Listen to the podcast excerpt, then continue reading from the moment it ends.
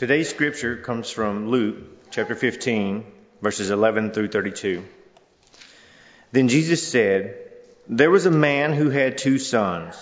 The younger of them said to his father, Father, give me the share of the property that will belong to me. So he divided his property between them. A few days later, the younger son gathered all he had and traveled to a distant country, and there he squandered his property in dissolute living. When he had spent everything, a severe famine took place throughout that country, and he began to be in need. So he went and hired himself out to one of the citizens of that country, who sent him to his fields to feed the pigs. He would gladly have filled himself with the pods that the pigs were eating, and no one gave him anything. But when he came to himself, he said, How many of my father's hired hands have bread enough and to spare, but here I am dying of hunger. I will get up and go to my father, and I will say to him, Father, I have sinned against heaven and before you. I am no longer worthy to be called your son. Treat me like one of your hired hands. So he set off and went to his father. But while he was still far off, his father saw him and was filled with compassion. He ran and put his arms around him and kissed him. Then the son said to him, Father, I have sinned against heaven and before you. I am no longer worthy to be called your son. But the father said to his slaves, Quickly bring out a robe, the best one, and put it on him. Put a ring on his finger and sandals on his feet. And get the fatted calf and kill it, and let us eat and celebrate. For this son of mine was dead and is alive again. He was lost and is found. And they began to celebrate. Now his elder son was in the field, and when he came and approached the house, he heard music and dancing. He called one of the slaves and asked what was going on. He replied, Your brother has come, and your father has killed the fatted calf, because he has got him back safe and sound. Then he became angry and refused to go in.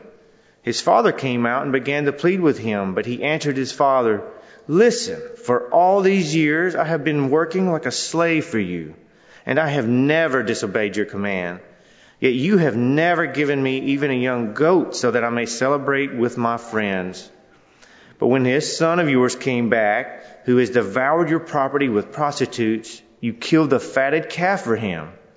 Then the father said to him, Son, you are always with me and all that is mine is yours.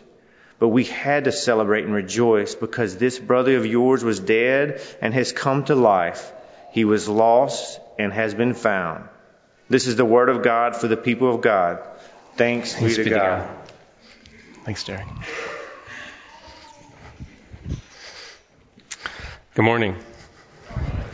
Before we begin this morning, I want to uh, echo what Pastor Emily shared in uh, the opening prayer and to acknowledge that as we celebrate this day, we need to also acknowledge that this day might be hard uh, for some folks.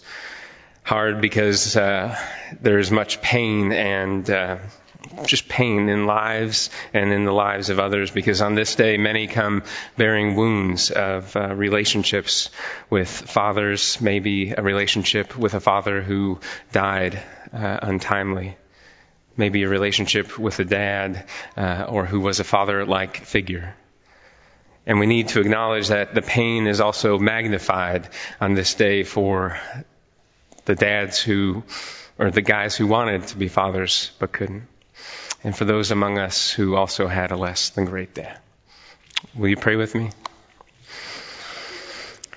Gracious, holy, loving, forgiving God, we give you thanks for this day. May we rest and may we be still in the silence of this moment to quiet our hearts, our minds, and our spirits to listen, to be at the foot of the cross to take in what it is that you have for us this morning. So God, may the words of my mouth and the meditations of all of our hearts together be pleasing and acceptable in your sight. Because God, you are our rock and our redeemer. And all of God's people said, from the stories of Jesus that we have heard thus far in the sermon series, we have different facets of the kingdom of God. Different facets from these stories like we are coming together because God is about to do a new thing. God is going to unify us. God is going to bring us together. God has called us to share these seeds of the gospel and then to share it with one another and then as to receive more. God is calling us not to sit idle but to go and to do. We are called, Jesus said in the story. We're called to love and to care and to show mercy and grace for those who come across our path, our neighbors, and that is all people who come across our path. And to know that we all stand in need of God's love and God's grace and God's mercy. No one needing more, no one needing less. As Pastor Emily lifted up last week, God in this kingdom, the kingdom of God, evens the playing field those who are exalted will be humbled, and those who are humbled will be exalted. The first will be, and the last will be. Let's repeat it together. The first will be last, and the last will be first. At first glance, as we read these stories, they are all about us, right? Are they all about us? What do you think? Yes? Yes? Those online, write it in the chat. Do I fit in here or do I fit in there? Am I more like this character or that character? What in this scripture passage has my name on it? What do I connect with the most in this scripture passage? And in doing so, when we do that, we miss the point.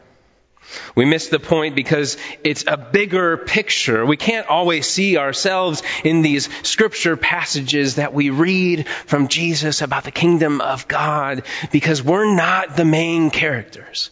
God is the main character. God is the one who is bringing about the restoration and the healing and the reconciliation to not only humanity, but to all of creation. And when we do so, when we try to fit ourselves into this box, we reduce these stories to nothing more than a relatable lesson. And we come away unchanged and unchallenged. Often the premise of Jesus' parables are calling us to, to not fit ourselves in and align more with one person or a character, but to grow in our understanding of the kingdom of God, God's wills, God's wants, God's ways, God's desires. We're called to be more in line with God's and less in line with our own. As we read and as we understand and as we go beyond the surface, we come to find that these stories are more about God, the way that God acts, the way that God forgives, the way that God saves, the way that God works. Now, friends, don't get me wrong. Like I said, we are part of the story, but we're not the main character. God is. This scripture passage that Derek read for us this morning uh, encompasses a story that is all too real and familiar for many of us, right? This passage embraces the very real reality of familial relationships, and it's messy. Is, are your family relationships messy? Listen, I got a lot of mess, so I'll raise both hands. Let me raise a leg, another leg. Nobody? Everybody's family is okay. Raise a hand online. Whether it's a mother and daughter, a father and son, a husband and wife, relationships both good and not so good are what happened. From the early part of our scriptures, from Adam and his sons Cain and Abel, from Abraham and his sons Isaac and Ishmael, from Isaac's sons Jacob and Esau, there's a lot of baggage, a lot of issues, a lot of imperfections. I want to ask you another question. How many of you grew up with siblings? Those online, raise your hand. Wait, keep them up, keep them up. Siblings. So you know, those of you who are raising your hands know something called sibling rivalry, right? Mom, you always liked blank better than me. Dad, you always liked fill in brother or sister's name here better than me. How did it feel? Sibling rivalry back and forth, always trying to compete, always trying to one up your sibling. And when you heard the story of the prodigal son this morning, maybe you thought in your mind, whether this is the first or the hundredth time of your hearing it, Maybe you thought in your mind, well, this story is very unfair. The father's love is extravagant on one son, but not on the other. Or maybe you thought about the wastefulness of the party that the dad was throwing for his son who had just come home. Or maybe it's about the conceitedness of the older brother, always thinking about himself. The reconciliation in the relationship between the father and the younger son is about the relationship between God and all of humanity. And in all actuality, from this story that Jesus presents to us is about how God treats us, how God saves us, how God searches for us, how God walks and waits for us wherever we may be. Here in the Gospel of Luke chapter 15, we find that Jesus is surrounded by a mob of grumbling scribes and Pharisees. And then they're grumbling so loud that the tax collectors and even the sinners, get ready for this, even the sinners come and join in that mob that are surrounding Jesus. And as the scribes and the Pharisees gather around him, they say that this fellow, this Jesus, this man, he welcomes and he eats with sinners? Jesus follows up that scoffing with three parables, a string of three parables about the lost and the found. There is a lost sheep, there was the lost coin, and then there is this lost son, also known as the prodigal son. And I want to invite you to go ahead and read, read chapter 15 of Luke, as Derek read this morning, right? It's not a hard read, right? No, no. And he read most of it already. So you just got the lost coin and the lost sheep. But go back and reread it because in this third parable we find one word that is there. And it's in all of the other parables as well. It's a moment of transformation. It's a moment of milestone. And it's the word until. I was lost until I was found. I was blind until I could see a moment of transformation, a moment of milestone, a moment where we are forever changed. The scripture passage from Luke 15, it says that Jesus was telling the story about a man who had two sons, and one of them went up to his father and asked for his inheritance. And after his inheritance, this son went out to a distant country, put as much space as possible between himself and his father, and then, while out in this distant country, he spent all of his inheritance. And then he slopped and sloped to living like a pig. Everything. All of his inheritance, and he went out, and then he had to sleep with the swine. I'd always wondered about this parable. What, what drove the father and what drove the son? What happened? Why was the relationship fractured? Was it that the son was receiving some expectations from his dad that were un- he was unable to live up to? Listen, if you're going to live in my house, then you're going to play by my rules. Maybe you've heard that before. Maybe you've even said that before. Or maybe this father was just not close in his relationship with the son. Maybe there was some abuse or neglect. Maybe something else. Maybe he was not receiving the enough tension, attention from his dad. And so his self-centeredness continued to be promoted.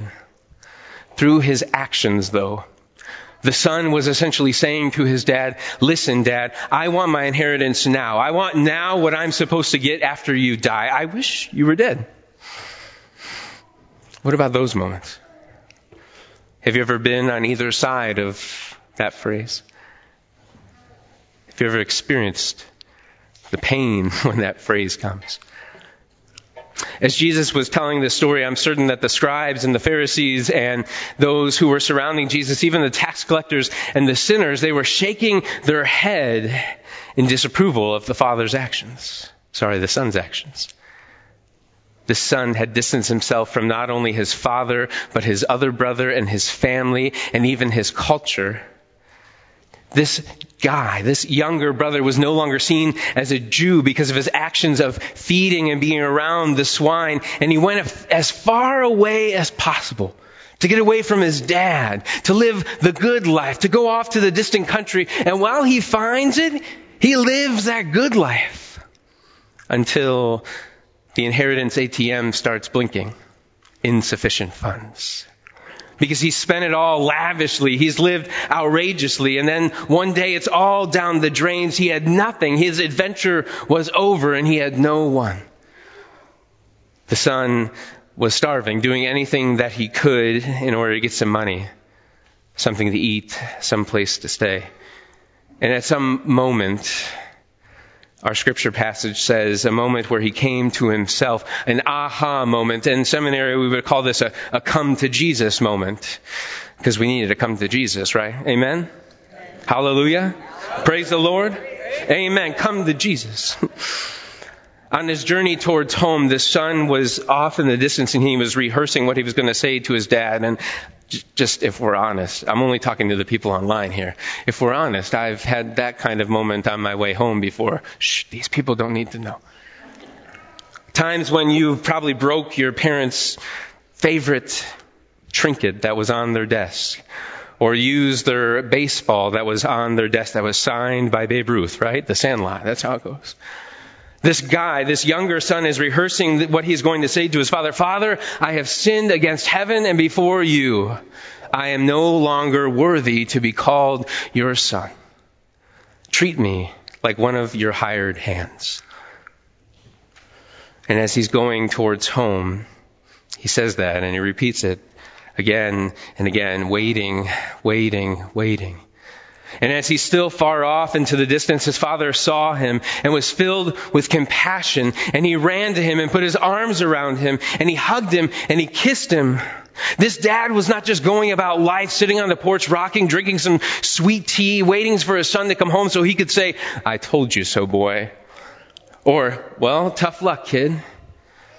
Instead, the father runs up to his son, wraps his arm around him, kisses him, and loves on him, and hugs him. And then he tells one of his servants, quickly, go and get the robe, the best robe, not just some mediocre robe, but the best robe, and get some, get a ring and get some sandals, put them on his feet, and put it on his hand. And then he says, go and get the fatted calf, not just a mediocre goat, but get the fatted calf, because we're about to party. This son of mine that was dead is now alive. This son of mine that was lost is now found. Never in a million years could the son have ever thought that he would receive this kind of welcome home from his dad. Never in a million years. A, full, a welcome home that was full of love and of grace and of forgiveness. Years ago, when I was still in high school, I started in pastoral ministry and it was at a small rural church in the middle of nowhere, Ohio, and I was serving as an interim lay uh, pastor. And the DS, who is the boss, right? The DS called me and told me about this church, and I willingly accepted. I was like 16 at the time. And then the DS, the district superintendent, had said, listen, but you gotta have a mentor, because I don't want you to do anything stupid. 16 year olds don't do anything stupid, right? Listen, I don't want to uh, to. I just I just want it to be okay, right? That's what the DS said. I don't want you to do anything stupid. So they gave me this mentor, and his name was Dr. Don. And Dr. Don had said to the district superintendent, "Listen, I don't want to be a mentor, not just to Jeff. He's a good kid, but I don't want to be a mentor to anybody because there's more forms and more paperwork that I have to fill out, and I've already got enough forms and enough paperwork." Do you have enough forms and paperwork in your life already? Amen. Amen. I don't need any more forms and more paperwork. So Dr. Don had said to the district superintendent, no, but I'll be his friend. We had a great relationship during my time sitting underneath him as my mentor mentee relationship. And beyond all of the forms and all of the paperwork that Dr. Don begrudgingly filled out, there was a requirement that I was supposed to attend a Bible study that he would lead and facilitate. And so I went to a couple of those Bible studies that he led and that he facilitated at his church. And I went there during a season in the life of the church where they were studying the Gospel of Luke, and actually this passage came up. And on that night, one Wednesday, we were sitting in this cold, drafty Bible study room, right? Adequate for Bible study because it's cold and drafty. No, it keeps you awake. There was one gentleman and his name was Kurt and he was sitting in the same chair every single week that I went in the southwest corner of that room and he always sat attentive, never saying a word, but following along. And one Wednesday as we came to this scripture passage from the Gospel of Luke about the prodigal son, we finished the study and he ran up to Dr. Don with this concerned look on his face, upset look on his face. And he said, Dr. Don, what about the bath? Don looked puzzled. Then Don looked at me and said, Do you, Mouth, do you know what he's talking about? I'm a high school student. I didn't even go to seminary yet. I have no idea what you're talking about. I didn't read about a bath. Anyways, Dr. Don then proceeded to wave me over and asked me, Do you know what he's talking about? No. Kurt proceeded to become a little bit more unsettled, and Dr. Don then said, Kurt, what are you talking about again? He said that again. Kurt said, You know, you know where he had been. You know that he would have had to take a bath before the dad would embrace him, before the dad would hug him, before the dad would kiss him, before the dad would put a robe around him. You know that where he had been. Where had he had been? That's what Kurt said. Me, a 16 year old, right? It was an easy answer, so I took it. He was in the pig pen. Great. Kurt said, exactly, but Dr. Don smirked a little bit, and then another question came up. What would he have smelled like? Do you know what he would have smelled like? What was on the bottom of his sandals, the bottom of his shoes, up his leg, and maybe on his arms? Again, easy answer, right? I was 16 years old. Pig poop. He would have smelled like pig poop. Dr. Don smirked a little bit, maybe even chuckled, but Kurt, he just got a little bit more mad. I couldn't help it. The son, Kurt said, the son was dirty. The son was smelly. The father would have never loved him or kissed him or hugged him or put a robe on him or put a ring on his finger or put sandals on his feet. Where is the bath in the story, Don? Why didn't you talk about the bath? Dr. Don said to Kurt, there is no bath in the story, but Kurt, Kurt, let me, let's read it again. And so we looked at Luke chapter 15 and again and again, and there was no bath in the story. And maybe as you go read it, you can find the bath in the story, but I assure you it's not there. Kurt, as Pastor, as Dr. Don was reading the scripture passage again aloud, Kurt started weeping. Kurt said, All my life I thought that this story, the younger son had to take a bath before he came home. And Dr. Don said to Kurt, In all your life, you've been trying to get clean enough to go home. Kurt, with tears falling down his eyes, nodded. What length has God gone for you? What things seem irrational that God has done out of hope that you will love Him? At the very heart of our faith, friends, we have a God who goes to amazing lengths to draw us and all of humanity, all of creation to Himself.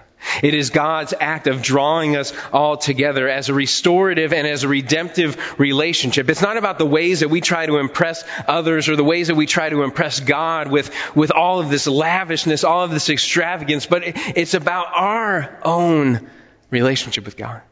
It's not about our worthiness, our own self-imputed righteousness. It's about God coming towards us. God, the sons and the daughters coming to us, the prodigals to you and to me. God is coming towards us, willing to lay aside everything for us.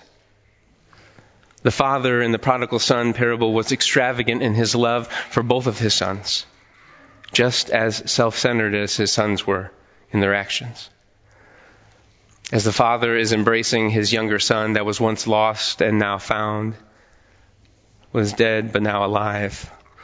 We have the older son. We can't forget about the older son. Speaking as an older son myself, don't forget about the older kids. The dad was embracing the younger son, and the older son was out out by the road. He had done the right thing all the time. He had worked in the field. He had done his share of the work and even his brother's share of the work. And he hears all of this commotion coming from the house. And he asks one of the servants, what is going on? And the older son is astonished to find that his dad is throwing a party. A party for his younger brother. And the older brother is absolutely outraged to learn about this party this lavish homecoming party. And so he's filled with rage and resentment. It's so unfair. His brother had used everybody. His brother had used everything. Meanwhile, the older brother had stayed. He had followed the rules. He had done anything that his father had requested. But for what? Nobody was throwing him a party for doing the right thing. He was so angry that he wouldn't even go in to the house for the party. And then, as a much younger brother, the older brother is outside on the road coming back to the house and looked up and he saw his father. His father coming toward him with arms open wide, but the older brother said, Listen, Dad. Listen, Dad, because for all of these years I've been working like a slave for you, and I've never disobeyed you, I've never not followed your command, and yet you have never even given me a young goat so that I might celebrate and party with my friends. But when this son of yours, notice he says, but when this son of yours, not even saying that he was his brother, when this son of yours has come back, even though he has spent all of his inheritance, and now, now you kill the fatted calf for him? Come on, dad. The older brother worked hard all day and all night, always keeping his promise, always honoring his dad, always following the commands. The relationship between the older son and the father was all show and no substance. It was hollow. Did the father love his son? Absolutely. But did the older brother know it? Probably not. Where are you today? Which son do you most align with? Which son most resembles your life? Are you in some far and distant country trying to make a go of your life, trying to find the good life apart from the one who loves you? Are you having that face palm aha moment, finally coming to your senses? Or are you like the older son, the older brother living all alone out in the field? Living in a relationship that has no depth, resisting God's grace and thinking for yourself that you deserve better than you have. My brothers and my sisters, the gift of the Father in the story was not about inheritance. It was not about money or power or wealth. It was about unfailing, unending, never perishing, steadfast love that He gave to both of His sons. No matter where they were, no matter how far or how near they were, they were always with him. For both of the sons, the father held his arms open wide and said, Come home. Arms that were full of love and of grace and of comfort and forgiveness. No matter where you are, maybe you are feeling like you are the younger son who has wandered away and sinned and squandered everything you had. Know that this is true. It's never too late to come home. Amen. Maybe you are the older son who is filled with anger and resentment and pain, a grudge ridden heart. No, it is not too late to let it go. To give up the need to be right in favor of a relationship with a God who always embraces you and who always loves you. Friends, on this day and every day, look up. Look up to the one who says to you every time, Come home. Everything I have is yours. Look up to the one who is reaching out to you time and time again with arms open wide, arms of love, arms of grace, arms filled with grace and forgiveness. Look up to the one who says, I can heal you. I can mend your brokenness. I can gather and relieve all that is painful in your life. Look up to the one who tells you time and time again, to come home. Amen.